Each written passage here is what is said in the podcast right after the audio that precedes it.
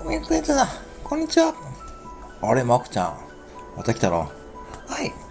どうぞ。これ、栃木県の宇都宮餃子です。あ、わざわざいいんですよ、そんなの。おじさんに言われたでしょ、なんか。そうなんですよ。おじさんはそういうのうるさいんで。で、今日どうしたの？今日はなんか、またちょっと相談があってきたんです。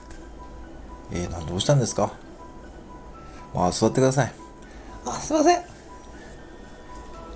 で、今日何ですか？なんか、また、コンビニ副店長さんのことを意識しちゃって、本当に困ってるんです。ええ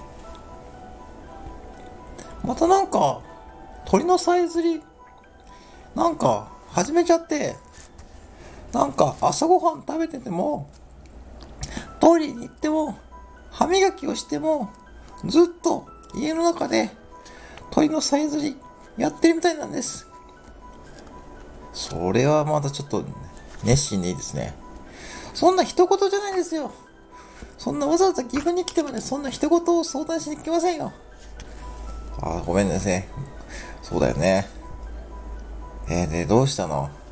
そう。で、結局、最近何してるかというと、もちろん、おじゃさん仕事をしてるんですけど、仕事しながら、イレブンさんに行って、食レポして、その足で、近所の森に行って、鳥のさえずりやって、またイレブンさんに行って、食レポやって、また鳥のさえずりやって、何をしてるか最近全然理解できないです。ああ、確かにね。ちょっとそれやりすぎかもね。なので、ちょっとコンビニ副店長さんから本当にビシッと言ってほしいんです。